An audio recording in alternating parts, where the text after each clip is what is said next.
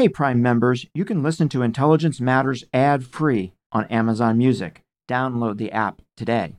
This spring, if you'd rather spend time enjoying your lawn instead of trying to keep it alive, there's good news. TruGreen is the easiest and most affordable way to get a beautiful lawn. All you have to do is water and mow, and they'll do the rest weed control, fertilization, aeration, and even some things you might not even think of. They'll do all of it, while you can do literally anything else. With TruGreen, you can have your lawn looking as good as a putting green. That's not hyperbole. TruGreen is the official lawn care treatment provider of the PGA Tour. TruGreen offers a satisfaction guarantee, and they have a verified best price promise, which guarantees you the lowest price with no compromise on quality. You do you. Let TruGreen do your lawn care. Visit trugreen.com to get the best lawn at the best price with the best people guaranteed.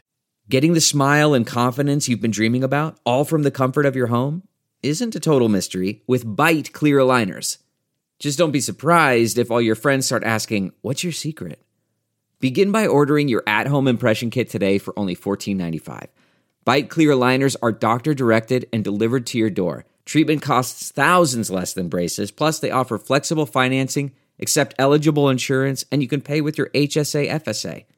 Get 80% off your impression kit when you use code WONDERY at Byte.com. That's B Y T E dot com. Start your confidence journey today with Byte.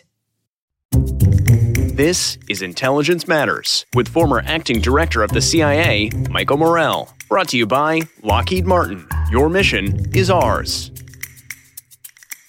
David Adesnik is a senior fellow and the director of research at the Foundation for Defense of Democracies, a think tank here in Washington, D.C. John Hannah is also at the foundation, serving as a senior counselor.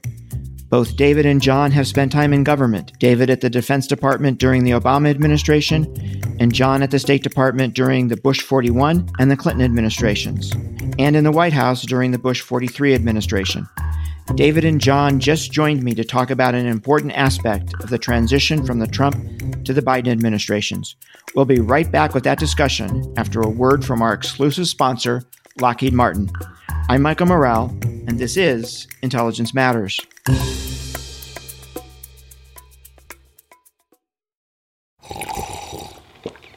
That's not just the sound of that first sip of Morning Joe. It's the sound of someone shopping for a car on Carvana from the comfort of home. That's a good blend. It's time to take it easy, like answering some easy questions to get pre qualified for a car in minutes.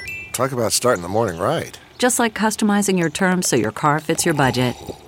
Mm-mm-mm. Visit Carvana.com or download the app to experience car shopping the way it should be convenient, comfortable. Ah. David, John, welcome to Intelligence Matters. It is uh, great to have you on the show. Thanks. Thanks for having us. Thank you, Mike. So, you are both associated with a think tank here in Washington called the Foundation for Defense of Democracies. And the foundation, with you two as co editors, just published a compilation of a set of essays called From Trump to Biden The Way Forward for U.S. National Security. And that's what I want to talk to you about today, that paper. But before I do that, before we do that, I'd like to do two things. I'd like to have my listeners get to know both of you a bit more and also get to know the foundation a bit more. So, the first question for both of you is Can you give us just some brief background on your careers up to this point, how you got interested in national security, what you've done, et cetera, et cetera. This is David. And yeah, so I guess it really began. I did a graduate school in international relations. Uh, came back, I was overseas, came back to the US, wanted to figure out what comes next.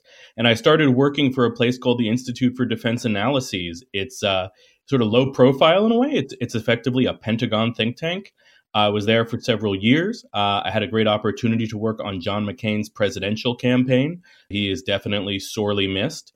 I've been at a couple other think tanks. And then in 2017, I uh, landed at the Foundation for Defense of Democracies as director of research. As you know, our name suggests, we're for defending democracies, and that is something we've been doing for just about 20 years and you know it's mainly conceived in terms of uh, threats from abroad first from uh, sunni extremists also from shiite extremists especially in iran Um, but a bit depressingly, in recent days, we've seen that one of the you know the greatest threats to our democracy was uh, entirely domestic, and you know we had a mob storm the Capitol, incited by the former president. So you know our focus is going to remain on national security, but really uh, a reality check. And David, you worked at the Pentagon for a while, correct? Yeah, I spent two years uh, in what's called cost assessment and program evaluation. I actually focused a lot on uh, Afghanistan and simulations, people trying to sort of understand insurgency, counterinsurgency, and irregular warfare better. John? Yeah, thank you, Mike. Um, I've, I've had one of, I, I guess, kind of a conventional Washington career for somebody who is not a career government person, but I've been in and out of government and in and out of think tanks. I came to Washington first from graduate school uh, to work at a think tank called the Washington Institute for Near East Policy, which is another uh, prominent organization in this town uh, thinking about foreign policy uh, issues. And from there, went to my first government job working in the Bush 41 administration for a couple of guys that some of your listeners may know. Uh, one was named Dennis Ross, and the other is Bill Burns, who was just recently nominated to be uh, President Biden's uh, director uh, for the CIA. Uh, worked for them on the policy planning staff at the State Department from there, spent a couple of years, uh, crossed over to the Clinton administration and worked uh, directly on the staff of President Clinton's first Secretary of State, Warren Christopher. And then uh, spent some years. I, I, I, do have a degree as a lawyer. Spent some time outside in, in uh, doing legal work, and then went in for an eight-year stint on the uh, staff of uh, Vice President Dick Cheney in the Bush 43 administration, where I eventually ended up uh, spending President Bush's second term as the Vice President's national security advisor, and eventually then made my way to uh, the Foundation for Defense of Democracies, to FDD, where I am now the senior counselor and very involved in uh, uh, their national security programs that really do now cover the waterfront, uh, not just in the Middle East, but a very robust program on China and Asia, as as as well as Russia and, and Europe. Okay, guys, the paper that both of you helped put together. What's the overall theme, which I think is is actually very important? Well, I think it's that there's a we're trying to take a systematic issue by issue look at the administration that just concluded. And man do we have a lot of reservations about things that went on from you know lavish praise of dictators insulting long-standing democratic allies. But in a way it's, it's equally important to emphasize perhaps what some will not as naturally see which are a number of achievements worth preserving and the three we really focus on are, you know, the finally the reorientation of the U.S. to take the threat from Beijing seriously, from the Chinese Communist Party, uh, you know, whether territorial aggression or you know incredible offenses against human rights.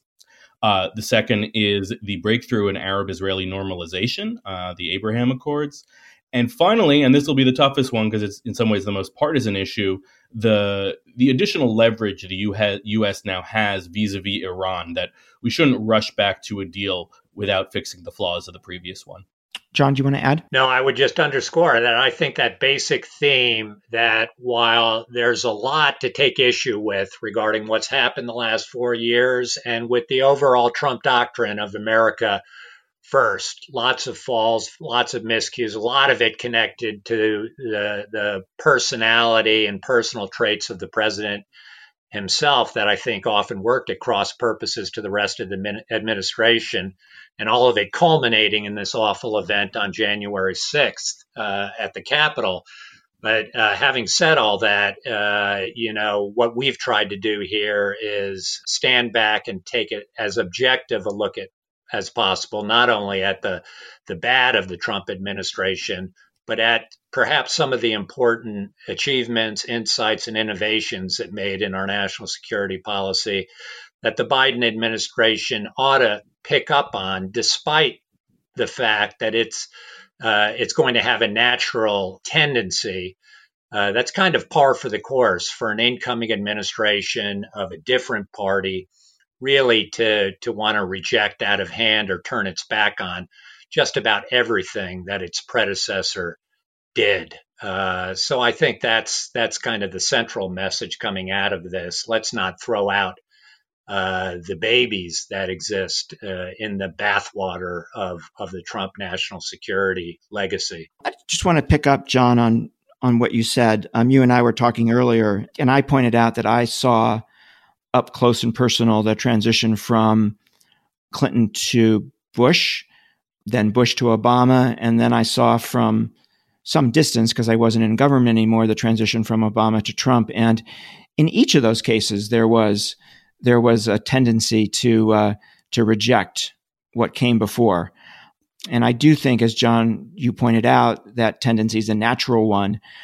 And I am concerned that given given who President Trump was politically, that that tendency may be even stronger this time around. And I just want to get both of your reactions to that. Sure. I mean, I think the impulse is understandable, right? That when new administrations usually come in with a sense of conviction and mandate, especially if they're replacing, uh, you know, an administration from the opposing party, they feel like they have a lot to change. And you know, even in that case, a while back when we had George H. W. Bush replace the Republican administration of Ronald Reagan, there was a lot of sense of a need to clean house, a desire to make a mark. Um, but despite all that, you know, I, I was looking over the um, the comments that especially Tony Blinken made at his uh, the the designee for Secretary of State at his confirmation hearing. And on some of these areas, you're seeing, you know, much less of that instinctive rejection, and especially on a couple of the key areas we flagged. Really, the, there's been a sea change on China, I think, in terms of the the Washington conventional wisdom. You could see it in what Biden himself has said, what some of his top advisors have said, and you basically saw a fair amount of agreement with Blinken repeatedly affirming questions from senators whether the new administration would take the threat as seriously as the previous one did. And even on the Abraham Accords, he, he pledged he would want to move forward. Uh, Iran is a little different and more complicated, more likely to be debate, but you know, I, I guess what I've seen so far makes me a little bit optimistic. Okay, guys, how is the how's the paper organized, and where can our listeners find it if they want to read it and learn more? Yeah, well, uh, Mike, it, it ought to be right on the, the homepage of FDD. If listeners go to fdd.org, they ought to immediately get a, uh, a banner that will allow them to click on from, from Trump to Biden. The way it's uh, structured, there are 25 substantive chapters that deal with just about, with, with some exceptions, the full range of foreign policy challenges that were at the forefront of the Trump administration's national security strategy over the last four years. And they include really a, a pretty impressive stable of in house FDD experts uh, writing on, on, on all of these issues. Uh, each of these chapters are designed to be very user friendly. They're all structured in an identical way, a three part structure of first setting out what it is the Trump administration did with respect to each issue. Uh, second, to assess how well it did, both the good and the bad, uh, the successes and the failures that Trump achieved. And then finally, to extract from that a set of recommendations on what the Biden administration might consider doing going forward, either to build upon what, what the Trump administration had done or to change, shift course in order to pursue a more effective uh, U.S. policy in, in that area. And I should also say that in terms of the the range of the essays, they uh, uh, cover the full uh, waterfront of regional issues in the Middle East and Europe, Russia, China, North Korea, Latin America, uh, but then also a long list of really important uh, functional uh, issue areas from cyber through international multilateral organizations, through international law, uh, arms control and proliferation, and uh, and jihadism in the Islamic world. So uh, uh, we've tried to make it as user friendly as possible, and uh, you know people are able to go in and just click on that chapter in the volume that's of greatest interest to them. I think the structure in each chapter, which I think are terrific, by the way, I've not read them all, but I've read a number of them, is a good way to, to, to talk about them. So, what I'd like to do, guys, is throw some out and get you to talk about what did the Trump administration get right, what did they get wrong, and how you guys think the Biden administration should think about that issue going forward. And let me start with maybe what Jim Mattis called the Big Five. And, and of the Big Five, let me start with the one that I see, and I'm sure you do too, as the defining national security issue of our time China. Yeah, absolutely. Um, we present exactly the same way. We think that you know the two major strategy documents from the Trump administration, the National Defense Strategy and the National Security Strategy from the White House and the Pentagon, they made it clear China is the key threat. It's our great power competitor. That's where our attention needs to be. And you know, increasingly after a few years, this is starting to seem like conventional wisdom. Uh, but in fact, it was a pretty big change. If you look back to some of those documents predecessors issued by Obama, you know, the emphasis was actually on cooperation with China. It was still sort of taboo to call it out as a threat. There was a sense that if we say China is a threat, then it will become a threat, a sort of self fulfilling prophecy. You know, and the, you know there were in, indications that the Obama administration recognized a lot of the difficulties China was presenting, but they still couldn't put it front and center in the same way. And, and that was a major change. And then you started to see supporting uh, measures. You saw a lot of executive orders, some of them a little bit late in the game, that um, you know, Trump's personal preoccupation always seemed to be with a trade deficit, which I don't think we see as the big national security issue right. with China. That there are certainly economic sides, but um, you know, we have to stop intellectual property theft, them sending researchers to universities where they purloin sensitive research. But, you know, altogether, this was the turnaround. And, and what do you guys see as the fundamental competition between the United States and China? I think it goes across the spectrum, and that's what makes it especially difficult. That there's a military aspect with China, you know, you know, even I think has more ships now in its navy, although ours are more capable. Um, it's across the economic domains, whether they're you know taking technology ahead of ours, and the uh, ideological domain, right? They want to present their system of sort of prosperity uh, without freedom as a viable alternative that others should embrace across the world. And you know, we have to push back and show that well first of all it's only viable because they suppress their people so thoroughly and that freedom really does have a lot to offer so every area.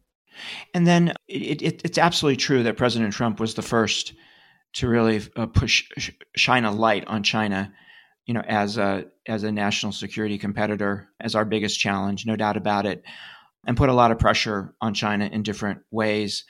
But at the end of the day the chinese really haven't changed their behavior yet. So, what would you like to see from the Biden administration going forward? You know, the Biden administration clearly has its own critique of uh, what the administration got wrong with respect to China, even though, as David says, I think there is a grudging acknowledgement that they uh, got the central thing right that the, that China is not going to be a responsible stakeholder in a U.S. led international order, but is instead a genuine near peer strategic competitor that really is uh, maintaining some level of U.S. primacy in the global order is going to be the defining challenge for U.S. national security policy for probably the remainder of this of this century. What the Biden team has said that I, I think that we would agree with, and, and I think the author, co-authors of our chapter on China agree with, is that uh, it really failed to take advantage of what is one of the crown jewels of America's strategic advantage with China, which is our, our system of alliances.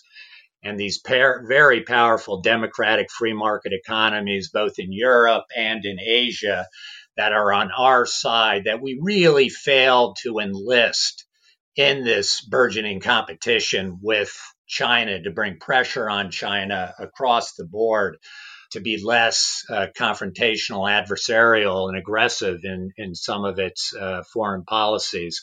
Uh, that there was just too much picking picking of smaller fights with those allies rather than keeping our eye on the on the larger strategic objective of pushing back against China. So, getting the allies on board in our China policy uh, is, I think, rightly a, a very important priority that the Biden administration is going to is going to pursue. I think a second thing that has come out uh, about the nature of the competition with China is just how important multinational forums, what an important battlefield that is going to be for the coming uh, contest for primacy in the international system. Uh, this is something that U.S. administrations have uh, paid very haphazard attention to, while the Chinese, as we just saw in with the pandemic, with regard to the amount of time and energy they've put invested into the WHO to our detriment, that get getting multinational organizations right, uh, getting in particular the leadership when elections come up, and making sure that that we are pushing and advancing candidates uh, who are friendly to the West and to the U.S. led international order uh, is going to be critical because these bodies are increasingly important uh, in setting standards and the norms by which the, the rules of international political and economic engagement are going to, to happen. And the U.S. just needs a much more systematic uh, policy toward these organizations, many of which are not very well known to the American people. Uh, but but really are going to be a a, a, a central uh, place where this strategic competition is going to be waged going forward. We're going to take a quick break to hear from our sponsor. Then we'll be right back with more of our discussion with David and John. Delve into the shadows of the mind with Sleeping Dogs, a gripping murder mystery starring Academy Award winner Russell Crowe. Now available on digital. Crowe portrays an ex homicide detective unraveling a brutal murder he can't recall. Uncovering secrets from his past, he learns a chilling truth. It's best to let sleeping dogs lie. Visit sleepingdogsmovie.com slash Wondery to watch Sleeping Dogs, now on digital. That's sleepingdogsmovie.com slash Wondery. Okay, guys, let me throw out another one here. Russia. Sure. Um, that's an especially interesting one. Obviously, President Trump uh, really proved himself incapable of recognizing Russia's interference in the 2016 election. He, you know, went to Helsinki and took the side of Vladimir Putin against the U.S. intelligence community and closed out his four years by denying that Russia was responsible for the SolarWinds uh, cyber breach, which is one of the worst we've ever had in the government. And so this was definitely a case, a classic, you know, praising an autocrat, um, neglecting human rights. And yet it wasn't the across the board disaster you would expect from those top lines, just because there were certain moves, well, where Trump did do put the kind of pressure we would want on Putin. There were hundreds of sanctions designations for a range of Russian violations from, you know, illicit finance, human rights, corruption. We sent lethal weapons to Ukraine, uh, which was an important thing to help defend them. You know, they're still a country dealing with basically a Russia, Russian sponsored and run invasion, uh, occupying part of their territory. So it's a, you could say a big opportunity lost uh, in some ways, it was terrible what was said, and I'm sure Russia could not be more delighted than seeing, uh, you know, violence in Washington. Um, but yet, it was not the across the board meltdown one might have expected. And what do you guys want to see going forward from the Biden team? Well, uh, the reversal of some of those should be clear. Obviously, um, Biden has reason to address firmly the issues of Russian interference, uh, to deal with human rights. You know, it was the Biden and uh, Obama administration that was hesitant to really back Ukraine as much as necessary. In terms of newer measures, well, I think one of the hard ones is really going to be sort of unifying Europe to deal with the threat. Just as uh, John pointed out with regard to China, right? If you spend all your time antagonizing our European friends, they're not going to be as effective as allies as they have, you know, for for generations. So um, they're often because they're closer to Russia, because they are not as militarily strong, because they're more dependent on the Russian economy in certain ways. uh, hesitant to confront it. So it won't just be a matter of suddenly Biden comes in and everyone's glad to jump on board. There's going to be substantial diplom- diplomatic effort necessary, um, and also on things like you know Nord Stream, the big pipe gas pipeline, where Trump was pushing against it by the end, or at least his administration was. We've seen some signs uh, Biden will, but they it, it, won't be so easy. And then here's maybe the hardest one, right? Which is Iran. Mm-hmm. Who wants to talk about that? I guess I'll jump to start, and I know John has plenty to add, right? So that's an area where we think there were real achievements. We think there were really deep flaws in the 2015 nuclear deal the Obama administration negotiated. Um, you know, the Israeli uh, exfiltration, the Mossad's exfiltration of tens of thousands of files from a Tehran warehouse showed that uh, the regime in Tehran was really keeping a lot of the information it needed for its nuclear program together. Uh, based on that, the Israelis also found places where Tehran didn't declare uh, fissile material that it was concealing. It then tried to, uh, you know, sort of do a, a, post hoc cleanup, but the IAEA, the UN inspectors, found this illegal breach of Iran's, you know, core commitments. So we really think it, it's a it's a deal that it was right to pull out of it if it was very hard to fix. And now Biden wants to go back in. The difference is after pulling out, Trump put a tremendous amount of pressure in the forms of not just restoring sanctions, but expanding them in ways that hadn't been seen before. It caused a major macroeconomic crisis, inflation, negative growth. Uh, in Iran and, and tremendous dissent where people who are already deeply unhappy with an oppressive regime blamed it for everything that was happening. You know, the standard prediction was if we get tougher, there'll be an Iranian rally round the flag effect uh, but that didn't come about. And so now our, our, key advice for the Biden administration is look, we know who the people coming back now are the architects of the first Iran deal, including the president uh, himself in certain ways. It's going to be very hard to look at your own handiwork that you thought was a major breakthrough in nonproliferation and say this didn't really work. Uh, their initial line is okay, we'll go back and we'll lift sanctions and then we'll focus on a follow on deal that's better. And our key point is you can't do that. You need leverage to negotiate with this extremely hostile, ideologically motivated regime. Uh, if you just lift sanctions, you're giving away the leverage you need to actually fix the deal. And John, maybe the question for you on Iran is it's not only the nuclear issue that the United States has issues with, it's Iran's behavior in the region, it's Iran's missile program. So there are bigger issues here than than just the nuclear program. Can you talk about that a little bit? Yeah, sure, Mike. Um, you're absolutely right that one of the big critiques of the original deal when it was first finalized in 2015 was its failure to deal with these non nuclear aspects of uh, Iran's malign activities. And in the process of doing the nuclear deal and granting large scale sanctions relief to Iran worth billions of dollars.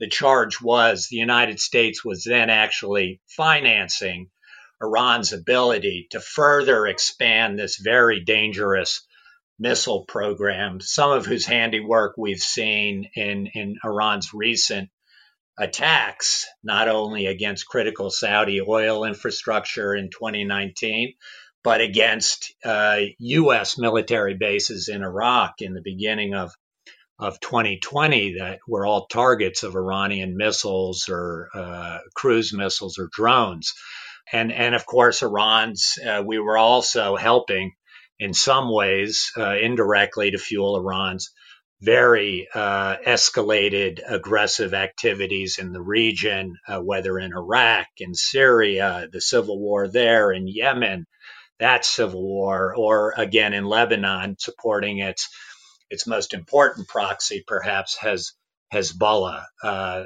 and that was a particular critique of our most important uh, traditional allies in the Middle East itself, who are closest to this threat. First and foremost, the Israelis, of course, but then all of our allies in, in the Gulf, starting with Saudi Arabia and the United Arab Emirates, who all were very uncomfortable and uneasy with the original Iran nuclear deal and were very happy and pleased by the Trump administrations to get out of that deal.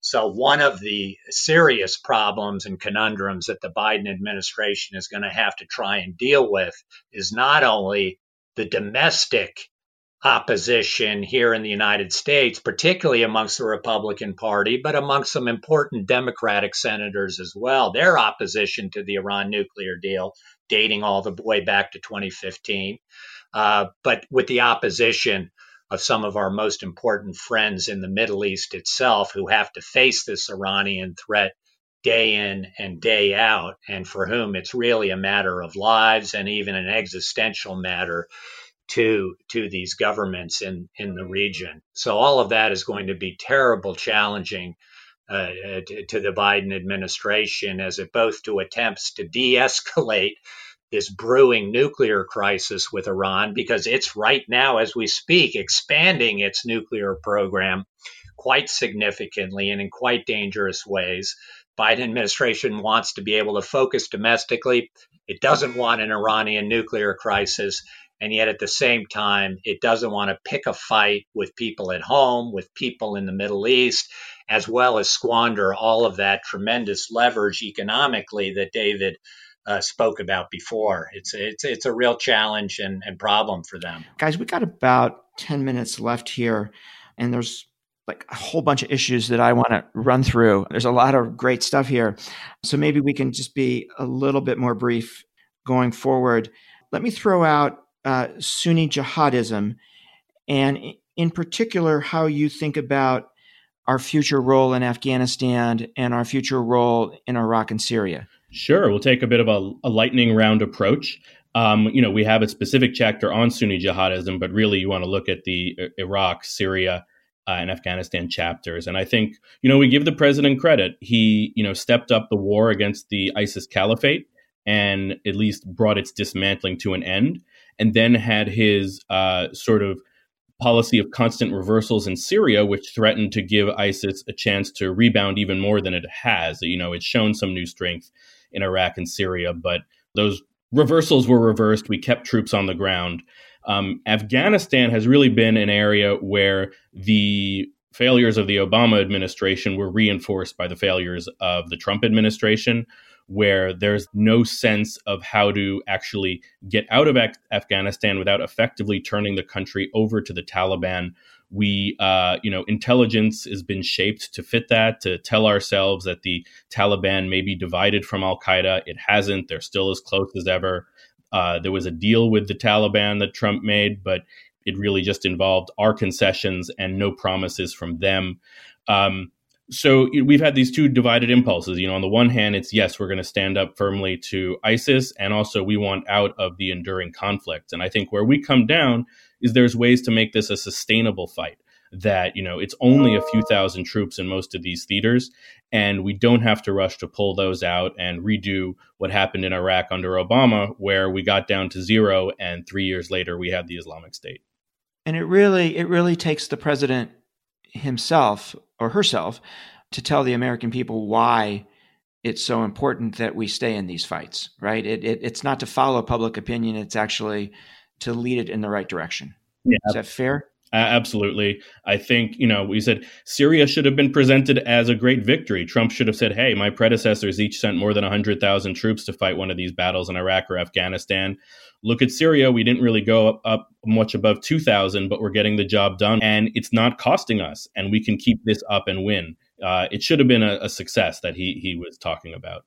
What about North Korea, guys? Yeah, well, uh, North Korea is, I, would say, one of those very uh, mixed bags. The president started out, of course, being told by President Obama this could be your biggest challenge. Uh, North Korea did welcome the Trump administration with um, intercontinental ballistic missile tests, with uh, uh, tests of a thermonuclear weapon, we believe. And things got very tense. Uh, Trump uh, gave his fire and fury comments. Um, there was a real, it looked like, threat of conflict that Defense Secretary Mattis was said to be have been very worried about that we could have had an outbreak of conflict on the Korean Peninsula.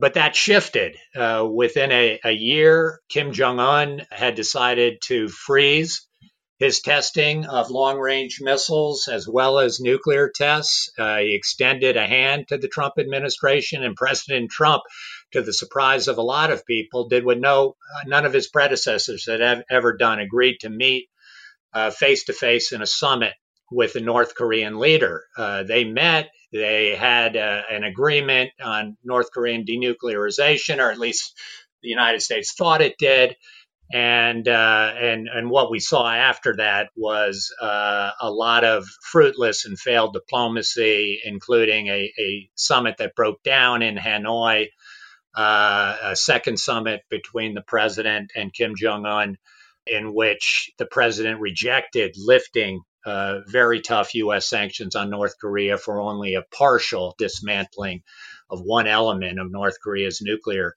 program. And while the North Korean freeze has stayed in place, U.S. sanctions have stayed in place, we've had very little diplomatic progress since. And what we know or believe we know from our intelligence is that uh, even though it's been relatively quiet during that time, North Korea's uh, uh, elements of its nuclear and missile programs have continued to grow. There's an expectation that North Korea may present the Biden administration with an unfreezing uh, of its testing of nuclear weapons and, and long range missiles. So, this issue has by no means been resolved. Uh, North Korea may be in some ways uh, stronger. Despite all of the uh, uh, good natured uh, talk between the personal talk between the president and the North Korean uh, dictator, not a whole lot was accomplished in terms of America's number one objective in North Korea, which is to get rid of that country's nuclear weapons capability. And what would you what would you like to see Biden do? I mean, the place is about as heavily sanctioned as you can get. And you're right, that has had virtually no impact. We've done what the North Koreans have long said, which is you know, talk leader to leader and we can resolve this. That didn't work. What should Biden do? Well, I think the sanctions are often more in principle than in practice. Uh, we got tough UN uh, resolutions. You know, even Russia and China backed them uh, in the first year of the Trump administration, and that turned up the pressure. Um, but then once the diplomacy started, Russia and China started backsliding. We've had the U.S. sanction uh, both Russian and Chinese individuals and firms for starting to aid Kim Jong un. And basically, once Trump settled into this, well, I had a summit, it looked good, and now I'm not going to cause more problems, uh, the, the, the U.S. pressure regime started to fall apart. And there actually were a lot of things that were not done. The real the real move forward to aggressive pressure started with a new law in Congress in 2016 in that regard. Trump put it, you know, further forward, but uh, as much as it's an, a relatively isolated regime, it has found ways to get back into the international financial system. We need to make new efforts to cut that off and make it clear to them there's no way they can really have anything uh, better economically if they don't, you know, compromise on economics. That if they um, eventually, you know, keeping their nuclear weapons will be more of a threat to their stability than getting rid of them. So, guys, we have about two minutes left or so, and I'd like to ask each of you. So, in this show, we've only covered a small subset of the chapters in the paper. And I'd wonder if each of you would like to raise one issue that you wish I would have asked about and didn't. Sure, I'll I'll lead off on that. I'll say cyber. You know, we know from that the hack that just happened uh, that it, it's big out there. Um, what the good news is there was a lot of bipartisan cooperation. There was something called the um, Cyber Solarium Commission that was a, a sponsored by Congress, fully bipartisan, put out a lot of uh, practical recommendations. One of the keys is having a national cyber director who can pull together all these different strands of the government that are responsible. And th- there's signs, several dozen of those provisions were actually in the recent National Defense Authorization Act. Trump vetoed it for other reasons. Congress overrode him. So there really is a lot still to be done. Um, but there's also a lot that was put in place, and we can grow on it, both in terms of coordination, the beginning of some offensive operations. And it's an integral part of the, the China challenge as well. Obviously, they're the most dangerous in the cyber realm. Yeah, what I'd say, what I'd say, Mike, is the old perennial of the of the defense budget. I think President Trump did do important things, particularly in his first year, to really uh, invest in the U.S. military and fill a what was a a wide and widening readiness gap. Uh, also, some important investments in new technologies for our military, particularly in the context of strategic competition with uh, with with China. Uh, I think, given everything we face domestically, I think there's going to be a natural inclination. There seems to always be with the modern Democratic Party to target the defense budget, and there's no doubt some waste and, and fraud that that do need to be trimmed there. Uh, but I think if if defense becomes uh, uh, again as it, as it was uh, uh, ten years ago a real political football between the two parties, I, I, I think the you know it, it could really hurt our ability to pursue a and sustain a, a serious national security policy, particularly again in the context of this this looming threat that everybody agrees exists from China that we've got to plan for and build for and resource for the not just the next year or two, but for the next several decades. David, John, thank you so much for joining us. It's been a fascinating conversation. Thank you. It's been a pleasure. Thank you. Thank you, Mike. That was David Adesnik and John Hannah. I'm Michael Morell. Please join us next week for another episode of Intelligence Matters. Intelligence Matters is sponsored by Lockheed Martin. Your mission is ours. This show is produced by Olivia Gazis, Jamie Benson, Jake Rosen, Paulina Smolinski, and Ariana Freeman. For more from this week's show, visit CBSNews.com. Intelligence Matters is a production of CBS Audio. Hi, this is Jill Schlesinger, CBS News business analyst, certified financial planner, and host of the Money Watch podcast. This is the show where your money is not scary. It is a show that's all about you. It's your questions that make it possible for me to provide unconventional and entertaining insights on your money, and maybe more importantly, on your life. Follow Money Watch wherever you get your podcasts. You can listen ad free on the Amazon Music or Wondery app.